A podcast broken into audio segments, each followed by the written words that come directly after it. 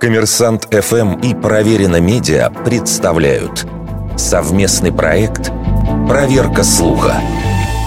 Правда ли, что существует прижизненная фотография Пушкина?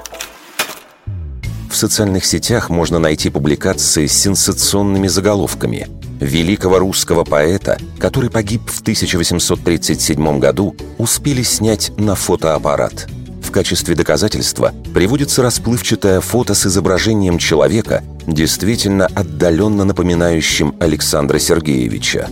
Первые эксперименты по переносу изображения на бумагу, покрытую серебром, происходили еще при жизни Пушкина. В 1827 году француз Жозеф Ньепс сделал снимок из окна.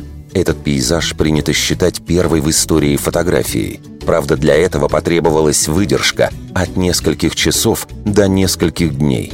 Живого человека зафиксировать неподвижно на такое время физически невозможно.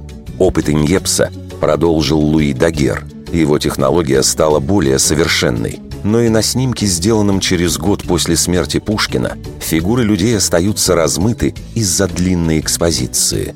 Даже если предположить, что на тот момент Технология фотографии была уже достаточно совершенна. Непонятно, почему снимали именно русского Пушкина, а не, например, кого-либо из европейских монархов. Нет и свидетельств, что поэт позировал для фотографа, что, безусловно, было бы важным событием. Нет данных и о том, что поэт бывал в Европе.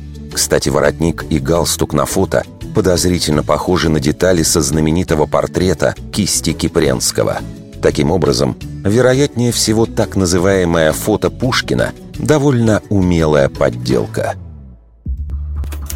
Вердикт. Это фейк.